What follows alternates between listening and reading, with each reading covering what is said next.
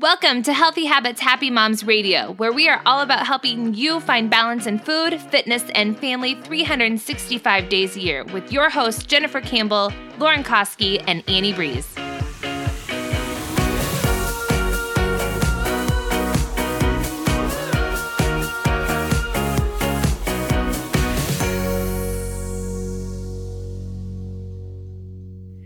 Everyone! A few weeks ago on our podcast, Jen, Lauren, and I discussed a sensitive topic at the request of some of our members, which was a big picture discussion on the implications of Weight Watchers free teen membership coming out in the summer of 2018. At the end of the episode, we promised a follow up because we didn't want to leave you with more questions than answers. Today's episode is about what to do as opposed to what not to do. We're going to be sharing some simple, healthy, evidence based guidelines for how to approach feeding your children and make mealtimes less stressful. In addition to that, I want to add that we will have a guide you can download at the end of this episode. Print it out, stick it on your fridge, and it will always be handy when you need to troubleshoot at meal and snack times. We will be linking to that in the show notes. Enjoy! Lauren and Jen, how are you? Good. Hi, how are you? I'm good. How are you? it's like we're it's like we're shouting at each other over cell phones that don't have very much coverage. I, know, How are you? you just I'm yelling at you, you're yelling at me. We're just so excited to be here. So Lauren, you're good. Jen, how are you? I'm good too. Not oh, as good an... as Lauren, though. what an intro. Man, we came out with some gusto on that one. it's going to be a good podcast. Absolutely, it is. We've got a really good topic. Um, Lauren, you have kind of taken the reins on this one. But what's been happening is women in our Balance 365 program, which, if you're new to our community, if you're new to our podcast, it's our habit, nutrition, behavior change coaching program. Um, we have over a thousand members, uh, women working through our program at this time. And what we've been hearing from them is they want to take a lot of the principles we have given to them in regards to their nutrition exercise and behaviors and they want to apply it to their families and so what's been coming up a lot is uh, how do I take what I've learned and apply it to our family? And that's become a really hot topic for us, especially uh, with the news of the Weight Watchers launching its teen program. Families and feeding our families, feeding our children uh, is uh, getting a lot of attention right now, right, Lauren? Yes. And um, so we recorded about that on our last podcast. So if you haven't listened to that, I would listen to that first. Um, and so in that podcast, we went into um, children and dieting and Weight Watchers and impacts that that could have. And then we ran out of time. So in this podcast, we want to talk more about okay, well, if I don't do that, well, what can I do? Yeah, because I mean, why why do we need help feeding our children? Well, it's confusing. I mean, I know right? I know the answer, I mean, but yeah, it is. It's overwhelming. There's so much information, and there's so much shame, and there's judgment, and um, good, bad morals eh, around feeding our children. That it is. It can be uh, complex and overwhelming and confusing. Yeah, and it's also a really emotional topic. So our emotions sometimes get the best of us, and we are not sure where to turn. And so we really wanted to just give like a simple um, just kind of evidence based approach that you can use um, to feel good about feeding your children. Right on. I think that's a great topic. Jen, what do you think? I think this all sounds good, and I'm really excited to hear what Lauren has to say. Yeah. So, Lauren, you you go ahead. Jump. Let's dive right in. Lead us. Show us the way, Lauren. All right. so, um, when I was doing research, I actually used the principles that Ellyn Satter teaches, and I think Jen um, introduced me to Ellyn Satter years ago. Um, but I've recently um, dived, dove, dove, dove in, delved. How about delved? delved. I've recently delved further into her research, and so I've been going deeper, and um, I'm. It's really kind of a, a, different approach than most people use, but it's evidence based. She cites a lot of research, and um, for those of you who don't know who she is or haven't heard of her, she is a registered dietitian, a family therapist, and she likes to say that enjoyment is the key to good health. Um, if you're not eating joyfully, nutrition suffers. And so I've really just found her a great resource, and that's who I'll be citing a lot in the podcast. Well, and, and that's also, oh, go ahead. Yeah, Lauren, the reason why you started researching this is, like I said, women wanted to apply the principles to our of our program to their family, but you are actually working on launching or addition, uh, an addition to our program called Feeding Our Families or feeding your families correct that's that's kind of what kicked all of this Yes. off for the for ba- Yes. for balance 365 I think what was happening was um, because women are so confused about nutrition, and um, we, you know, we're a habit based nutrition program and we provide guidelines, not rules.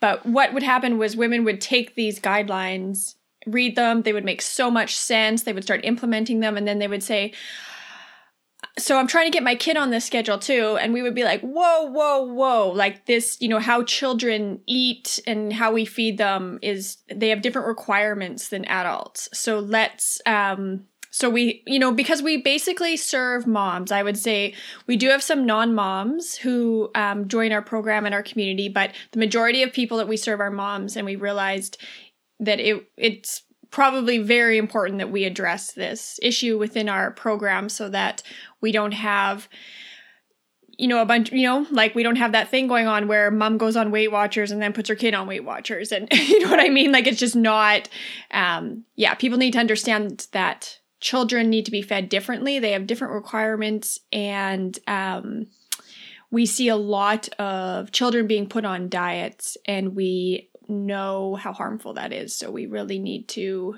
um, and even just getting having their diet controlled can be extremely harmful. So we wanted to provide these guidelines.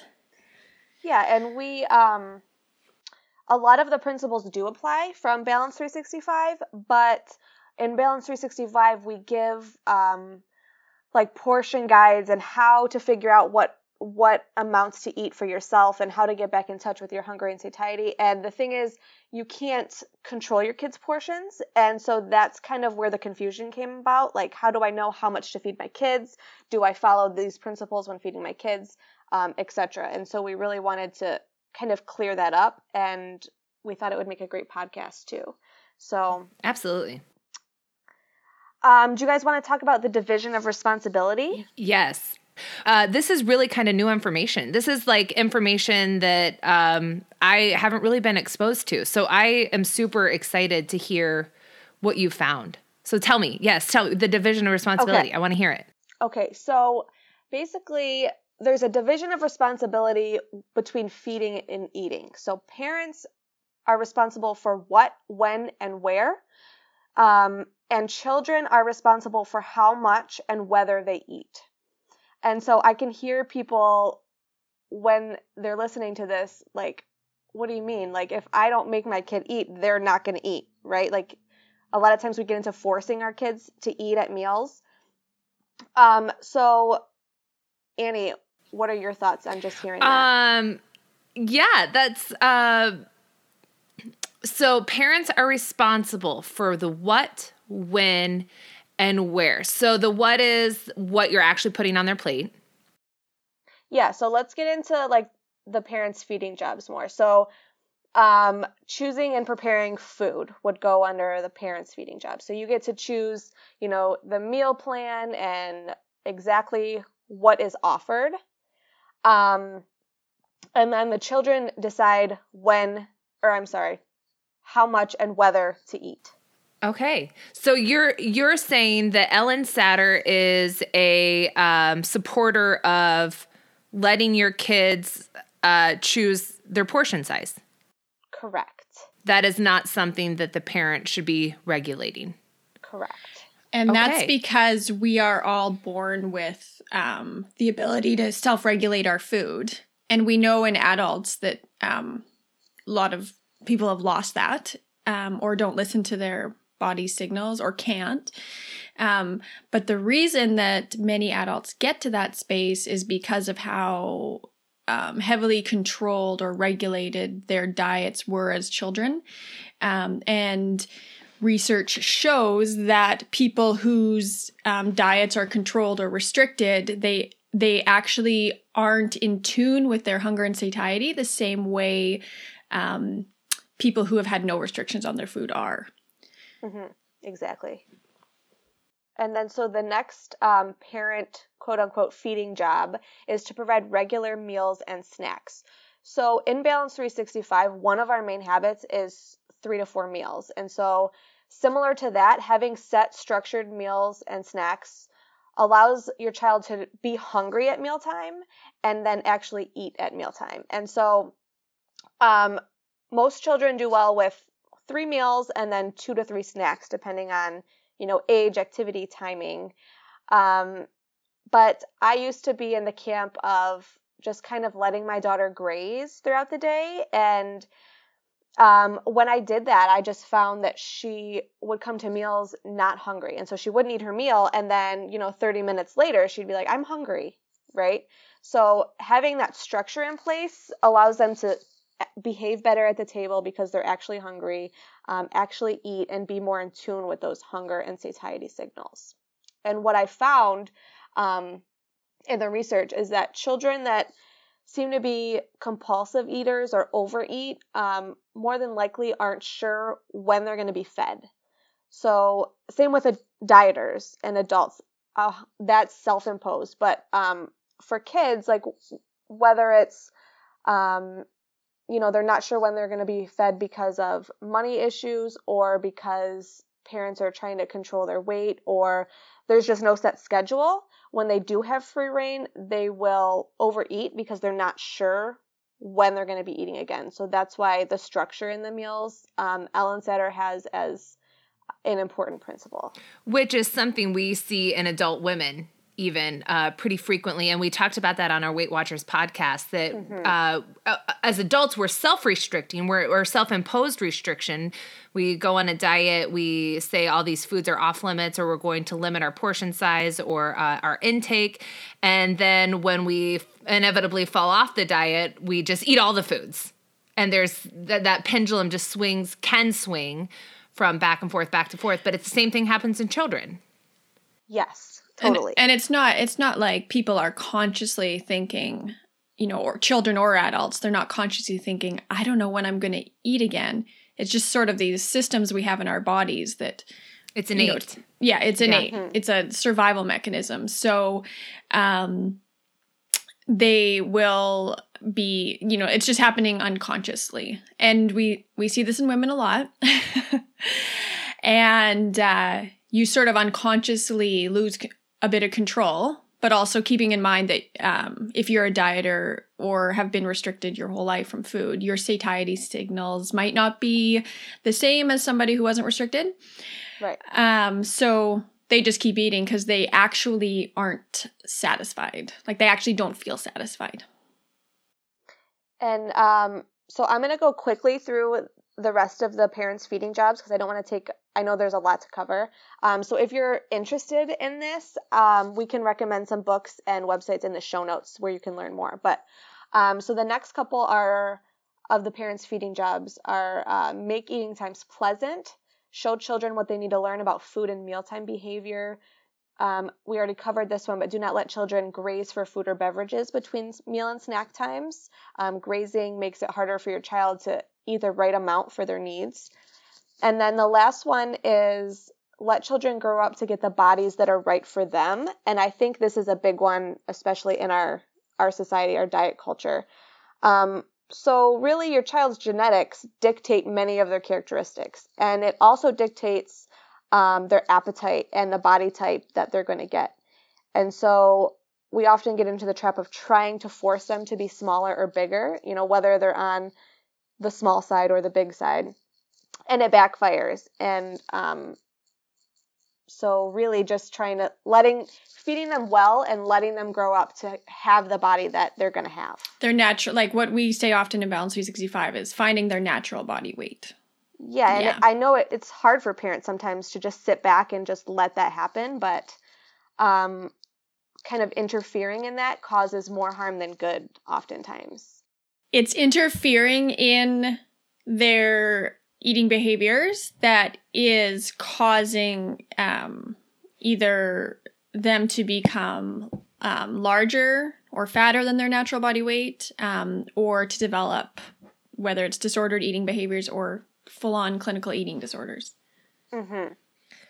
And I was just going to add that I think part of that as an adult, as a parent, is um, you know, applying that same philosophy to ourselves. Like, I can diet as much as I want. I am not going to have a body that looks like Jennifer's. Like, I'm just not ha- going to have these long, lean arms and legs. And um, so, just applying that same uh, thought to your own body as well as your children like hey we can all have different bodies or this is just how my body's meant to be and you know i can maybe be a little bit there's a range in there a little bit smaller a little bit bigger but for the most part um, you know my thighs are big my shoulders are broad and uh, no diet is going to change that and trying to control right. that can be really detrimental to our physical health and our emotional health and our children's physical and emotional health right mm-hmm. I think we talked about this in the Hillary McBride podcast. Um, it was uh, the one on mothers, daughters, and body image.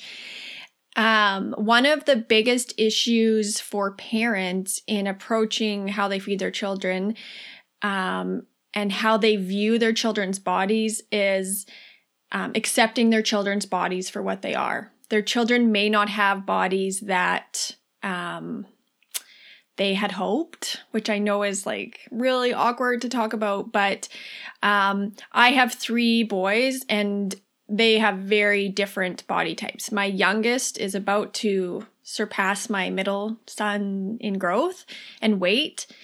And, you know, we talk about the body ideal for women being lean. Well, the body ideal for boys is, you know, to be big and strong. And we can see that our middle son, he's going to be small. And, um, but we have to accept him for who he is. I mean, we can't change that about him, and we need to work on making him secure in who he is um, and not be trying to, you know, change his body. Yeah. And so, Lauren, what I'm hearing you say is that um, our suggestion is, in Jen's case, with her son isn't to overfeed him isn't to try to beef him up and get him big it's it's to say hey, this is what it is and and this is okay and we're still going to f- feed him well for his body yeah and it's really um trusting your children to decide for themselves and to know that they know how much they need to eat for their body. No, that's hard, Lauren. No. that's, that's really difficult. I mean, even as a mom, it's like, you yeah. know, sometimes you're sitting down for a meal and you can just see them maybe not eating. And it's like, but I need you to eat because mm-hmm. I don't mm-hmm. want you to be hungry later because we've got this and this and this and this and this and going on. So, it's you know these are things for us really easy to say on a podcast but as moms we know they're much harder or can be much harder to implement with children. Yeah, and it takes time too. If you're if you're not used to feeding this way, it takes time to kind of get used to it as well, and for your kids to get used to it too. Absolutely, right? Because you've you've had to transition transition into it, Lauren, and then mm-hmm. we'll, we'll talk about this later. But I've had to transition into a different way of feeding my kids because of I used to be very controlling and there was basically a trust breakdown between me and my kids. My kids didn't trust me to to, to, feed them. No, they they just you know there was a trust breakdown. They didn't really believe when I started letting go of the reins. Um, they didn't. There was just no trust there, and we had to rebuild that. Yeah, it's the same when you stop dieting, right? You have you kind of go through this phase of like I need to eat all the things because someone's going to take it away. Yeah, again. exactly. And it's the exact same. So, um, let's get into the children's eating jobs. Um, so children will eat the amount they need. Um, you don't need to push or restrict a child's food. Um, again, we just talked about this the same way, you know, you're learning to, people in our program are learning how to eat again using their hunger and satiety cues. Um, children have those cues as well. And then this is an interesting one when I found when I was reading um, Ellyn Satter's material is they will eat an increasing variety of food, which I know a lot of moms are worried, you know, their children are only ever going to eat chicken nuggets and macaroni and cheese. but um, I wanted to talk about this because a child learning to like a food doesn't look like a child learning to like a food. So like it takes them a long time and it's all a process for them. So like they may watch you eat a certain food for weeks before they touch it, but it's like their mind is turning. They're they're getting used to that food. And then they might put it in their mouth and spit it out.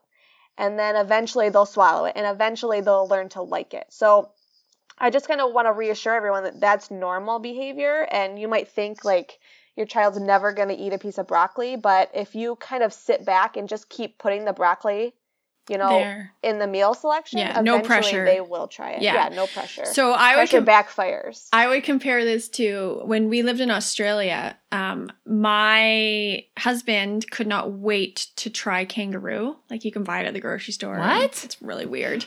I know they eat kangaroo in Australia, oh. and he was and he really likes trying local cuisine. I do not. I am you know, a creature of habit. I have my like foods that I like, and I, I feel really nervous of for, um, foreign foods. And uh, especially meat, because you know different cultures eat different things. Like our Indian friends eat goat; they love goat. When they can't buy goat at a grocery store, which they usually can't overseas, um, they will buy a goat and butcher it and get the meat made up. Like they just love goat. yeah. So, anyways, so just really put yourself in your in your kid's shoes and think of something that really turns you off. And then imagine someone sitting you down. Like my husband cooked kangaroo. I remember the smell of it cooking was turning my stomach. And I was like, you know, and I was already worked up in my head about it. Like, oh my God, you're gonna get kangaroo, you're gonna cook it. And then I could smell it cooking and I was like, and, uh, Hopefully, no one's eating right now. Yeah. And then him and my son, my oldest son, they sat down and ate the kangaroo and really enjoyed it. And I didn't touch it. And there was no pressure for me to touch it. Um, however, had someone sat me down and trying, you know, trying to force me to eat it, my gag rec- reflex probably would have gotten stronger and stronger and stronger, and I would have developed, you know, an even larger aversion to it. Um, I never did eat kangaroo in Australia, never had the desire, never developed it. But I imagine if I was sitting down to a meal of kangaroo three nights a week with no pressure to try it, eventually I might. You know, it might be baby steps, like, oh, okay, I'll just try a little bite. Maybe I'll put yeah. some in my mouth, see how it tastes, spit it out. That kind of thing. So that's what we're getting at. It's just try to put yourself in your kid's shoes, and broccoli might not taste the same to them as it does to you. Well, and aside from the pressure of eat the kangaroo, it's like it's um you would just start to associate this like frustration and this sense of like anger and like you're just uh, you know it's just it's just a, it could turn into a really frustrating experience if you just sit down and you force your kid to eat something. in fact, we had a we had a plumber at our house yesterday and uh, Blair was eating my da- my youngest daughter was almost two was eating a Brussels sprout and the plumber um she was like, I cannot stand Brussels sprouts. My mom used to feed me Brussels sprouts all the time, and you, you know the same story. She used to force, force, force yeah. me to eat them, and I couldn't stand them. And now she, as an adult, she just can't stand Brussels sprouts. Like, had the experience been a little bit more pleasant, like, hey, these are here, you can try it if you want. If not, no pressure. I'm gonna keep putting them in front of you, but um, this is this is your choice. Uh, it might have been a different story. My parents used to force me to eat canned green beans when I was younger, and I will never in my life touch a green bean again. And you know, I might like them had I not had that pressure. My mom, she was I remember her we never had liver growing up, like thank God. But she she was forced to eat liver as a child and I remember hearing all these stories and knew she would never serve us liver and you know, she would share the same thing when when I smell it cooking I always start gagging and so yeah, I mean this stuff's really real. Sorry, I keep saying gag. I, I like talking about gagging and making the noises.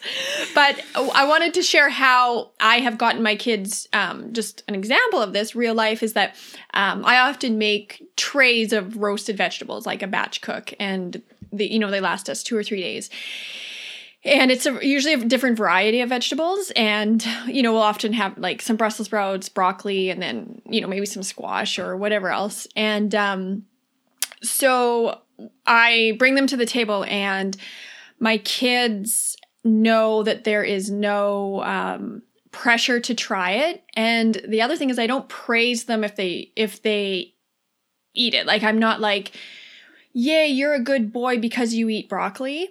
Um, what I do praise them on is trying something new, even if they don't like it. So, the very first time, my middle son is my most picky eater, and the very first time he tried a piece of Brussels sprout, it just happened to be one of those meals where, same as always, I brought out that tray of um, vegetables, and um, his brothers were trying different things, and we were just having fun, like laughing and um, I, you know, I kind of dared them to try it and um so they were and they were laughing and some spitting some out. So my middle son, he put a Brussels sprout in his mouth and he chewed it up a little bit and then ended up spitting it out and I just made a big deal out of the fact that he tried it. That's so cool, but that's okay. You didn't like it. You you know you've found something new. You don't like those, you know, right now. Um so yeah, we just sort of I just you know, this was not me four years ago. I am I've done a 180 around feeding my kids, um, but the environment is so much less stressful for them that they're trying more things, and it's a lot less stressful for me as a parent to feel like my kids have to eat this stuff right now or mm-hmm. they're going to develop these deficiencies or whatever like you just now i actually know i'm do i know i'm doing the right thing and i know the path that i've chosen to take um, is unconventional but i have seen the research i know about the long-term studies and i know that this is um, the best way to raise my kids to be competent eaters that actually do enjoy a variety of foods yeah, and I think you brought up um, a good point in that example too. Is that kids will often be more adventurous eaters if you give them an out. So if you say like, you know, you can always spit something out if you don't like it and not make a big deal about it and not say like you have to eat this and swallow it. Um because they always know that they have an out and they won't have to swallow it if they try it. Right. Yeah. Um and then along those same lines, also children's eating behaviors are just erratic in general and I think it's important to know that that's normal. Um, so like loving a food one day and hating it the next uh, is normal, even though it's really frustrating for us. Like as a parent, it's super frustrating, but that's a normal behavior of children. And also not eating all of the food groups on the plate. Usually they'll only eat a couple out of what's offered. So like they might only eat milk and vegetables for like five days in a row. And then they might switch and just eat like bread and cheese and milk. And that's also really normal. So even though it doesn't look like maybe they're eating balanced meals, usually the big picture over a couple of weeks, it does balance out. So um, if you don't like you interfere. just described me, Lauren. Children and Annie, it's normal. Children yeah. and 30, 34 year old adult women who eat yeah. turkey and Brussels sprouts every night for dinner. Yeah. I think I like what really, I like. I think it's really important to do that zoom out picture that just because they only want pasta with melted cheese on it for supper instead of the sauce with all the vegetables that you made. I mean this, you know, this happens to me all the time too. I cook these well balanced meals for my children that have, you know, vegetables and whatever else and and then they no, I just want pasta with cheese on top and they don't want this beautiful sauce I made and I just say okay um, but that, you know, my kids are choosing a variety of foods at all their meals. So rather than picking apart, you know, focusing in on every each meal at a time to like zoom out and look at their their overall diet as a whole. Mm-hmm. Well, and I think too, Lauren, um, what you said earlier about the division of responsibilities that um, you can put the what on their on their plate but their responsibility is how much and whether or not they eat it. That kind of takes some of the pressure off of parents shoulders. Like yeah. you can you can relax a little bit like this isn't your job to regulate that. Um, you did your job you put it out there. If they choose not to eat it then that's their choice. And and you yeah, don't have exactly. to feel responsible for that. Yeah.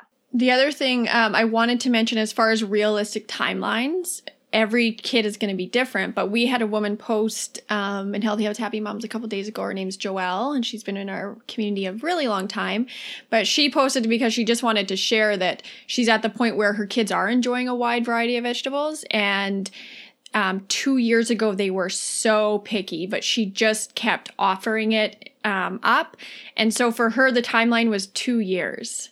And I think that's important to put things into perspective that mm-hmm. this this is just a process. And one day um, it might click for you that, oh my goodness, they they're you know, they're eating two more vegetables than they were six months ago. But you just it's just a process.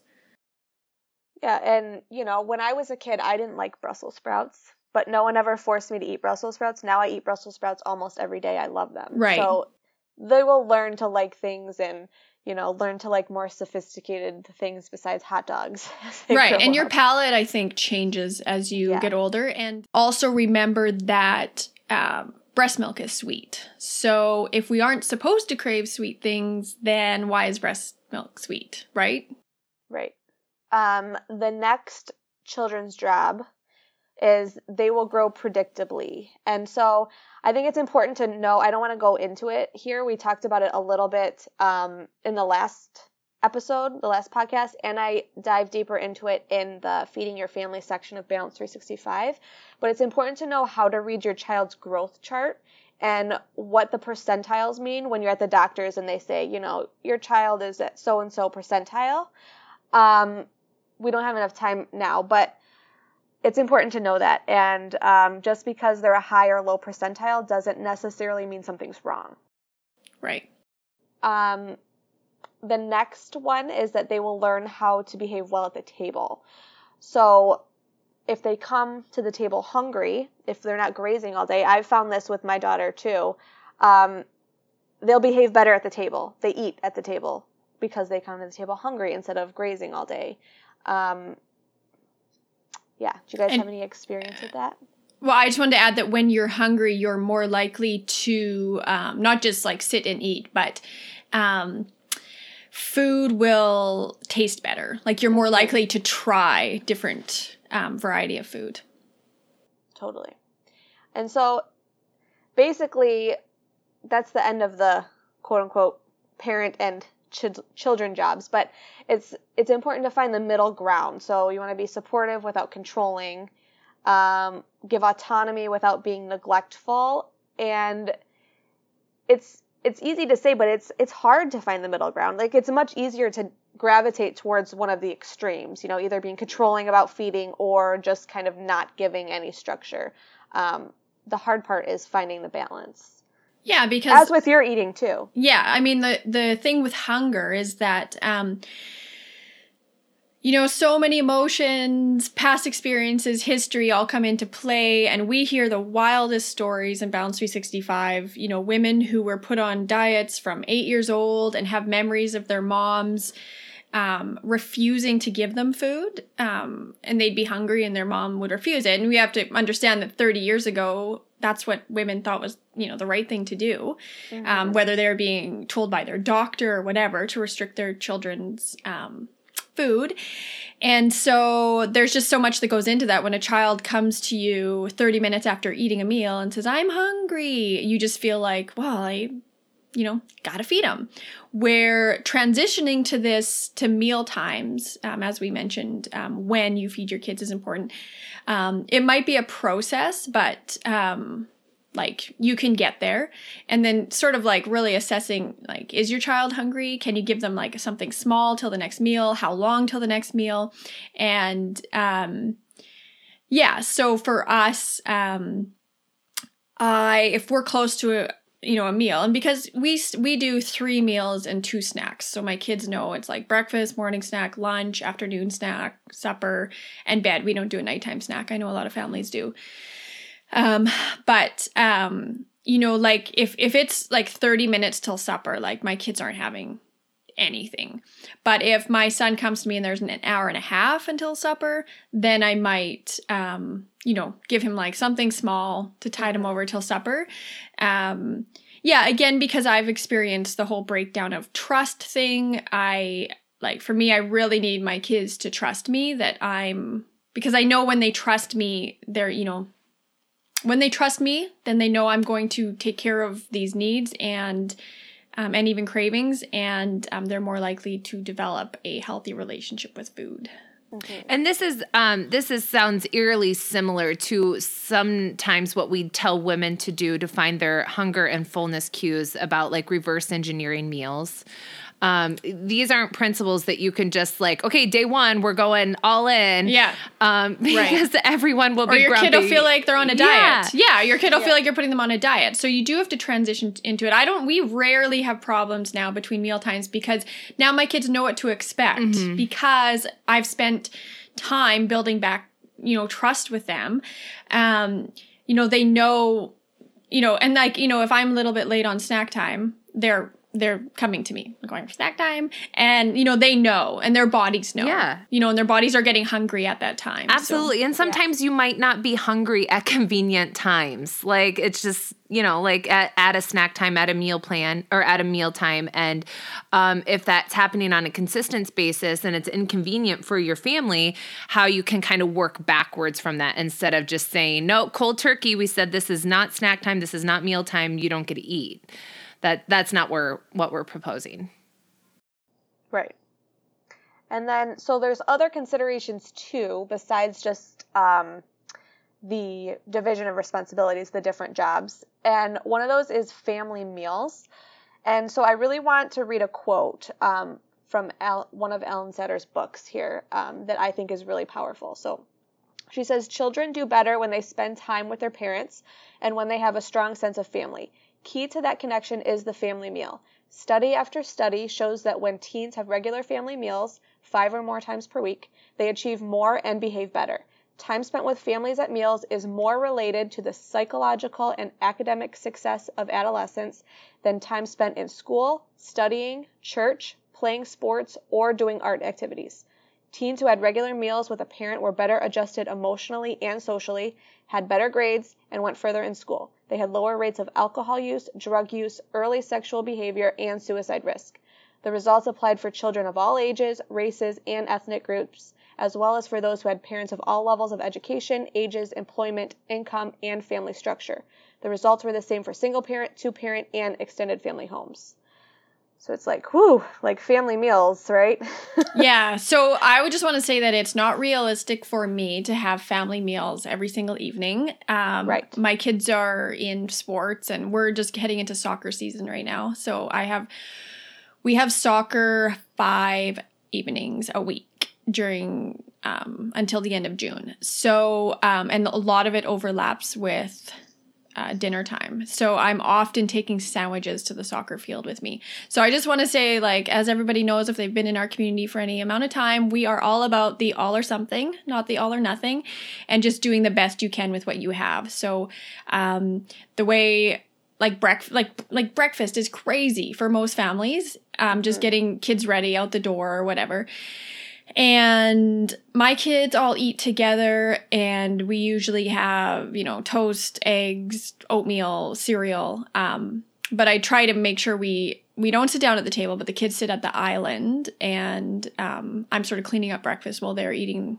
while they're eating. Like you know i'm just trying to do my best. And sometimes supper is eating at the island. Sometimes it's eating in the car. Sometimes it's you know a picnic at the soccer field um, but i'm just doing my best and as long as i'm mindful and i have that information that family meals are really important i can uh, make it work for us when it does Well, and I think that's Yeah. um, that comp because I'm I'm in a similar boat, Jen. I mean, we have kids activities, but I also I work um, a handful of e- evenings. Um, i- in the gym training clients. And um i think when i hear that i, I get like a, i have a lot of guilt around it. Like oh I, I like i cannot do that. But i often forget that like meals don't have to mean dinner. Like it could be breakfast. It Yeah. could be um yeah it could be a snack. snack, It could be lunch. Um, it Yeah. could be on the weekends. It could be during the week. Um, and also, um, I don't eat with my kids, and um, I just don't like. I don't. We. It was a habit we started when our kids were really little. We would just, you know, kids go to bed so early that we would just prefer to eat our dinner a little bit later. But I could still sit down with them. I could still be in the kitchen. I could still be at the table, even though I'm not like sh- maybe sharing a meal with them. I can still, you know be with them like so that's kind of like my all or something like i can't I, i'm not all in all the time but i can contribute something Yeah, and just Yeah. make it count when Right. you're doing it. If you can do if you can do dinner with your kids two nights a week, just make it count. Just be like mindful of that. Just say, "Hey, this counts." And I'm going to sit down because I have the time right now. We're going to do that. I'm going to we're going to work on manners. We're going to talk about our days. We're going to connect over a meal. Um, And I'm gonna let so that be enough. do the best you like can my what you that's have. my best, and my Yes. best is gonna be enough. Yeah. yeah, so definitely apply the good, better, best principle here. It's really, I don't think, it's very, very rare, I would think, for a family to be able to sit down for dinner every night or, you know, for breakfast, lunch, and dinner. But um, just putting in some effort where you can is going to be beneficial, even if it's not every day or, you know, every meal. Um, so as far as snacks, I want to make sure we touch on the fact that obviously kids need snacks, they're still growing. And what we'd recommend is planned sit down snacks as much as possible. Again, good, better, best. It's not always going to be possible. Um, but what we want to avoid is getting into the grazing between meals as a snack instead of having a sit down snack. And again, I used to do this um, with Elliot. I kind of just, you know, we would have meals, but snack time would just kind of be grazing. And um, planned sit down snacks are going to help them um, tune into their appetite the best, which is kind of what we're going for here for them to know when they're hungry and when they're full. Um, and then it's also important to note that a snack isn't a reward for eating well or like to coerce them into eating their meal. Like if you don't finish your meal, you don't get your snack. Like snack is it just is. Like it's not It's a meal. it's a meal. It's a Like, meal. They get Yeah. it whether they eat their last meal or not. Yeah. Um, and then I have some guidelines if you guys think that would be helpful because um, I know parents are sometimes get a little bit overwhelmed on the what, like what to feed their kids and what to offer. Um, did you guys have any input before we go into that? Nope. Go. Go for it. Okay, so I am again using um, Ellyn Satter's information here. So the basic meal guidelines that she offers um, in her books and also on her website. Um, she has a ton of free stuff at Ellyn Satter Institute. I think it's .org. Um, so first, you're going to want to make sure there's something on the table that um, your child likes or recognizes. So, like Jen said, maybe not like liver and Brussels sprouts. we have Right. to work up to like, what is this? Yeah. Um, and then really, like we said before, adjusting your expectations. They're not going to eat everything on the table. They're not going to um, like everything every time, and that's okay. But as far as what to put on the table, um, you can plan about four to five foods, which sounds like a lot until you actually um, look at some examples. So a protein source, a carbohydrate source, um, you know, bread, rice, potatoes, pasta, a fruit or vegetable or both, and then at least one fat source butter, cheese, salad dressing, sauces, and a source of calcium like milk. So you can make this, it sounds kind of daunting when you read it like that, but you can make it really simple. So, like cereal would be your starch or your grain, whole milk, and blueberries. That includes everything I listed, even though, like, that seems really simple and what I listed seems daunting. Um, or like toast and butter, yogurt, banana. My kids do best with simple meals, honestly, when I bring Yeah. out, like, we eat really simply. Someone was asking me the other day about my meals, and I'm like, some of our suppers look like picnics because I'm just sort of grabbing, like, you know, sometimes I'm cutting, like, cutting up fruit um, is, can be one of our sides at supper time. Um, so I might have, like, some fruits, I might have my veggie tray out, um, and then have our protein. Um, and another thing I do because, um, adults, you know, seem to like a wider variety of foods. And so my kids do not like squashes or potatoes at all. Actually, it was just this year that one of my sons has started eating potatoes. Um, but I often will batch cook um, on Sunday, like a big bowl of pasta. So, like macaroni or something like that. And I'll bring that out on the table because sometimes I like to eat potatoes. Um, and now my other, you know, my oldest son is starting to try it. Um, so, but I always have like that pasta. Like I know they like it, they love it. Yeah. And I'll always have that pasta available to them to choose as an option. Yeah, so there's always something there that they like. yeah, because I think thinking about creating these meals with five different things, you know, um, every single night is daunting and feels stressful. Mhm. But um, what we talk about in Balance 365 and Healthy Habits Happy Moms, a lot is um, preparing things in advance, like doing different batch cook it cook, cooking of different things when you can, or you know, if you're making a meal, say you're having pasta for dinner, like cook twice the amount of pasta and just put half, you know, straight into the fridge for future meals or lunches or whatever. So yeah, and another good tip that I picked up um, is that you can serve deconstructed meals. So if you're um, if your kid doesn't like spaghetti, like you can serve the pasta and then the sauce on the side and the meat on the side, or instead of tacos, you can kind of put them in little bowls and just, um, you know, kids are a lot of them don't like constructed meals or like you know, even salad, like you can put the meat separate from the lettuce and um, and they can build their own. totally fine yeah. too. Yeah, yeah. I mean, I find that fun as an adult. yeah, a little bit of this, a little bit Again. of that. Kids were Annie. yeah. So one of my two of my sons lo- love pasta sauce, and the other one used to like pasta sauce, but he's off it right now. So I'll put um, pasta, and I'll put cheese in a bowl, and then I'll put pasta Mm-hmm. sauce out, and the two have everything.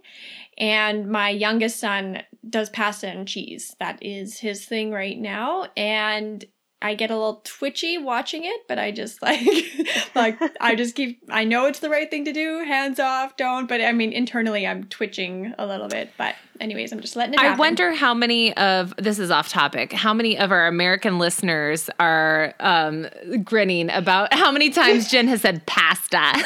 Pasta. I love it. pasta.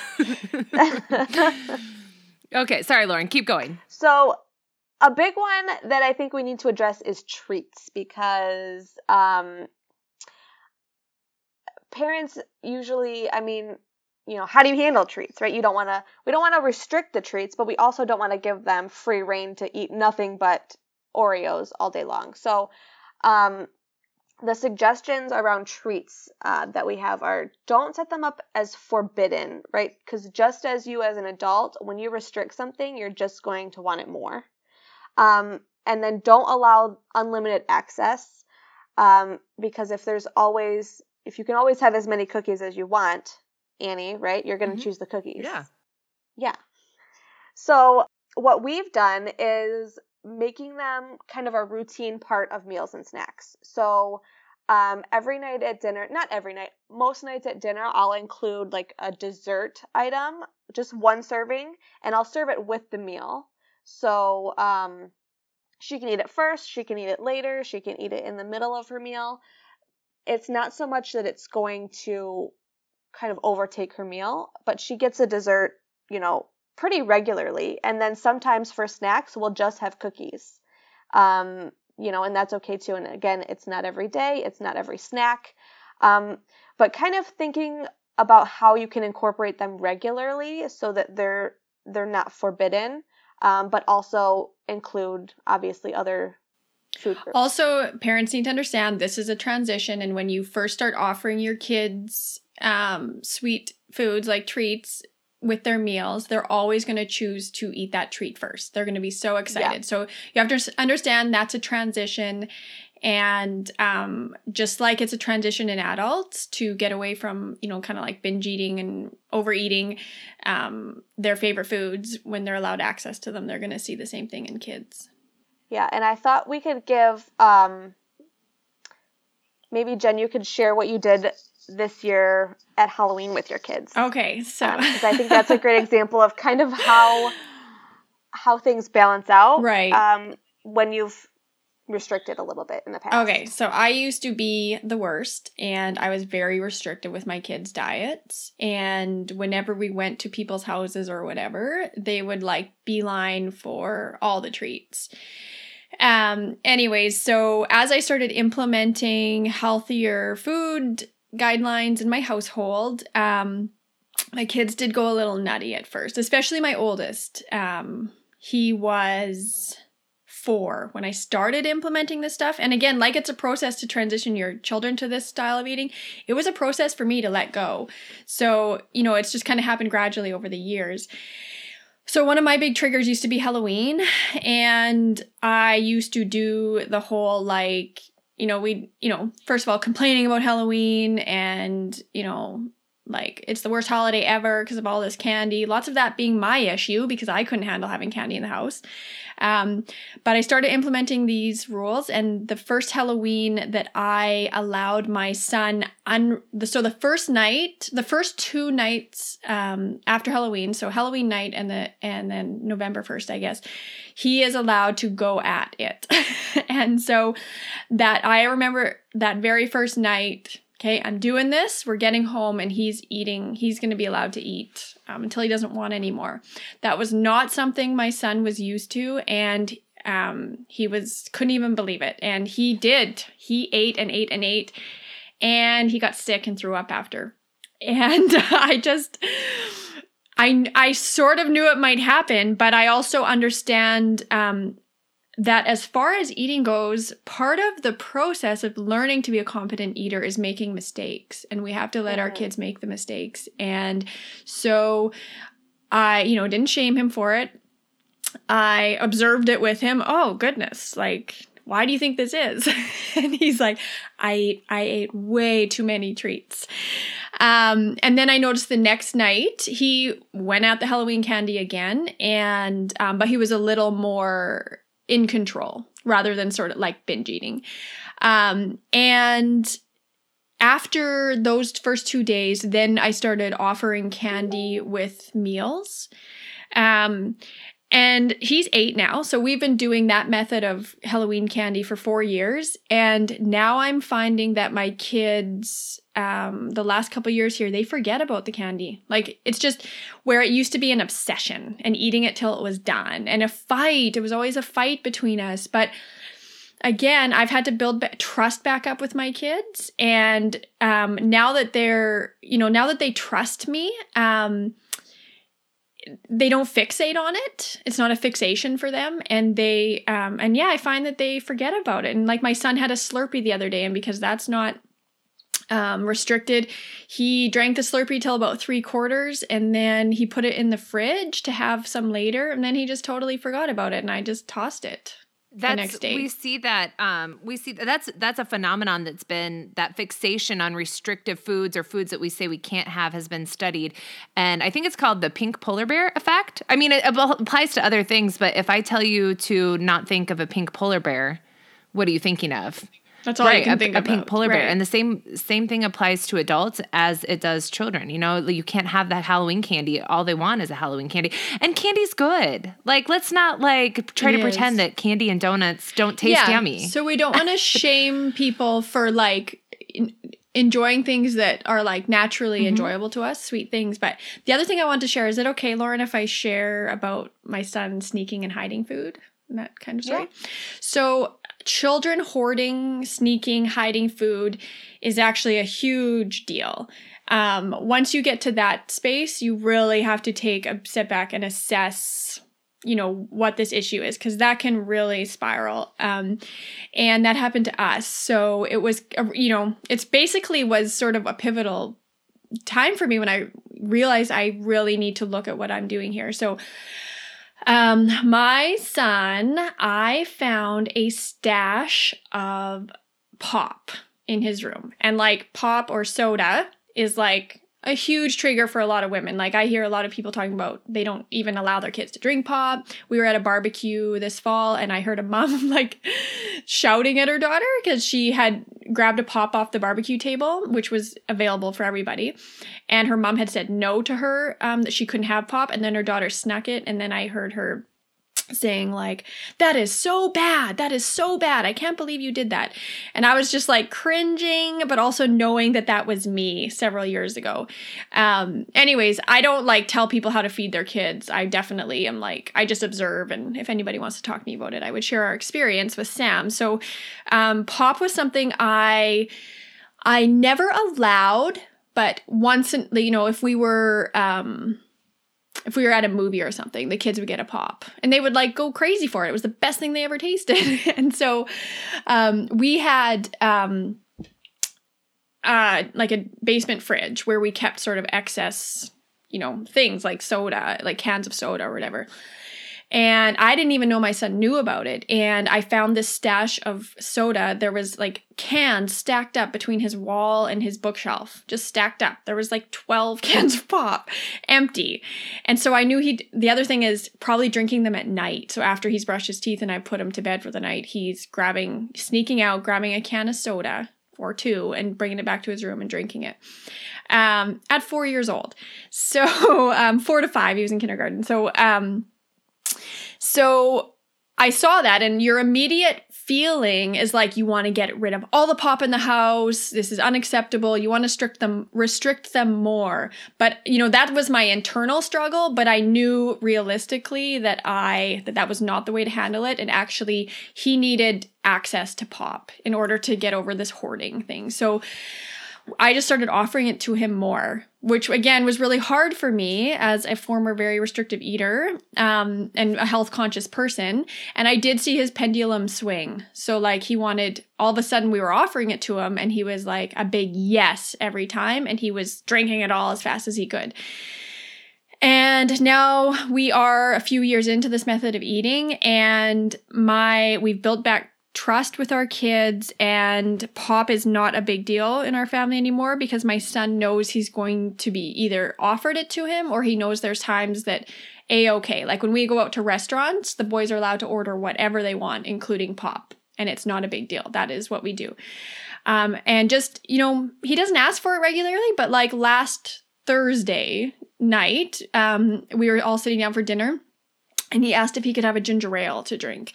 And i said, sure. And again, I still struggle with this stuff. Like inside, I'm like, no, have milk, water. But but I was like, okay, all twitchy, sure.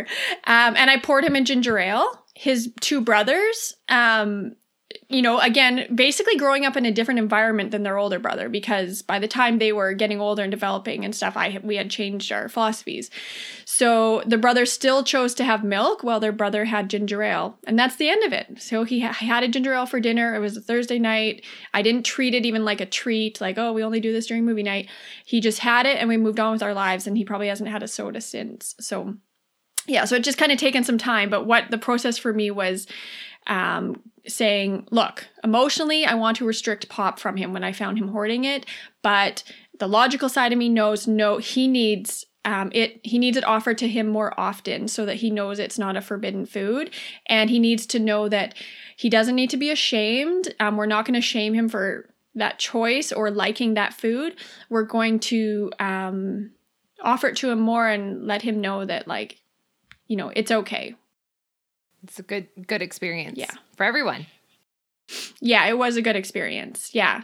And I know I think I don't think that um I don't think those guidelines were around 30 years ago. So we did have a lot of parents 30, 20, 10 years ago, even um, doing the very restrictive thing. And we have women that share with us today all the time that that was what was going on in their house. And they hid food. They remember hiding food as a child, like under their beds. I had um, Oreos, Oreos in my bed. Did you? Which is oh. like the worst because then you have crummies in your yeah in your bed. Like I should have yeah. just gotten out and eaten them, but anyways. And again, we no judgment at no all. Judgment, like we know everyone does the best that they can and yeah um, well and and i know lauren you shared a message about uh you know some issues that you were having in your family like i know i've like we're we're in the process of kind of figuring stuff out as our kids evolve and get older and their tastes change. And it's just it's a it really is a process. It's not like you find a solution fix it and then it's perfect forever and ever. It's just an, an, an evolution. Yeah and then um kind of the last thing i wanted to share before we wrap up is um as your children grow right? So like zero to around six you're going to take care of all of the um, the food choices. But as they grow, you have to, you know, you have to start teaching them how to do things for themselves so that when they move out, they know how to feed themselves. Um, so Ellyn Satter gives some guidelines for ages. So from 6 to 11 um, is when you can kind of let your children start to help with um, meal planning. So like they might request certain meals or they might want to um, choose their own snack and you can sort of work up to this and i think different you know each child will be different as when they're able to you know choose their own snacks and help with food choices.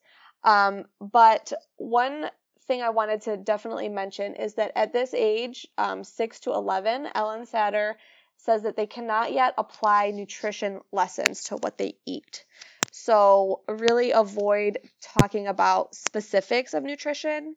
Um, and then this also applies to school nutrition education. Um, I know Jen has had an experience around this. I have now had an experience around this. And um, they do teach nutrition in schools at, at this age level. And really, even the USDA food pyramid, which is you know a ba- you know a balanced view of nutrition, it's still food rules. And at this age, they still see this as okay, this is good and this is bad, and they don't have the ability to um, know the nuance of nutrition yet. And right. um, Yes. Yeah, I mean, one of the biggest things we can do as parents and educators or healthcare professionals who are listening to our podcasts is check our own biases when it comes to uh, feeding, eating, weight, body image, etc. when we're talking to our kids because that all is gets infused into the advice we give and how we talk about food. And really food should be a really neutral experience. And that's what I often share with women is that I have worked so hard over the last 4 years to make eating a neutral experience in my home. hmm Yeah, that's what we're working towards too. And it it gets harder like as Elliot is getting older like you know when she was a baby, I kind of didn't, I don't know, I didn't quite think about how I would handle all of this. Right. You're lucky to be on it when they're so young. I guess and the other thing too about you know just a little bit back to treats is like, you know, there's all these different situations um and we'll get into that, you know, we're going to be writing about this in blog posts and in our program in Balance 365.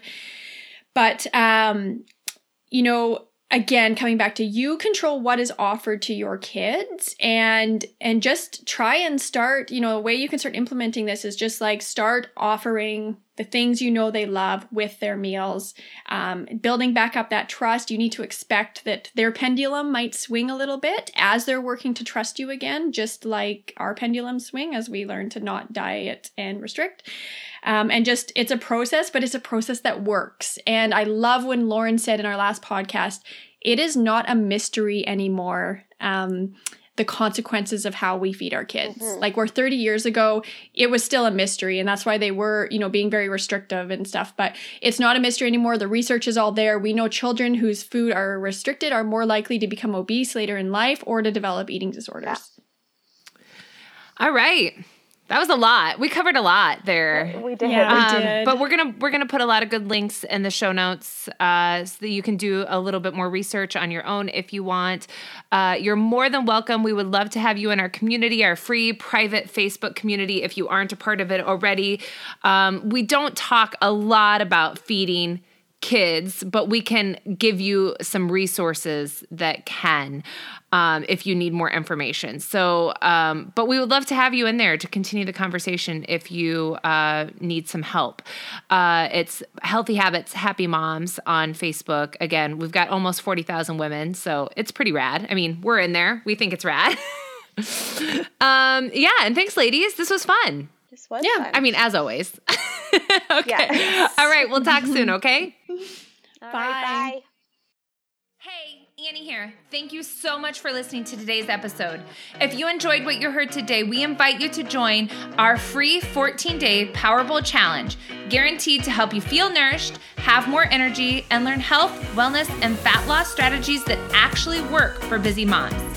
Inside the Power Bowl Challenge, you will find Power Bowl recipes that our members rave about, a meal prep guide, shopping lists, prizes, and access to our private Facebook community of over 35,000 busy women just like you who get it and are there to cheer you on. Sign up at powerbowlchallenge.com today. And if you really like what you heard, don't forget to give us a five star rating on iTunes so we can keep bringing you amazing content. Thank you.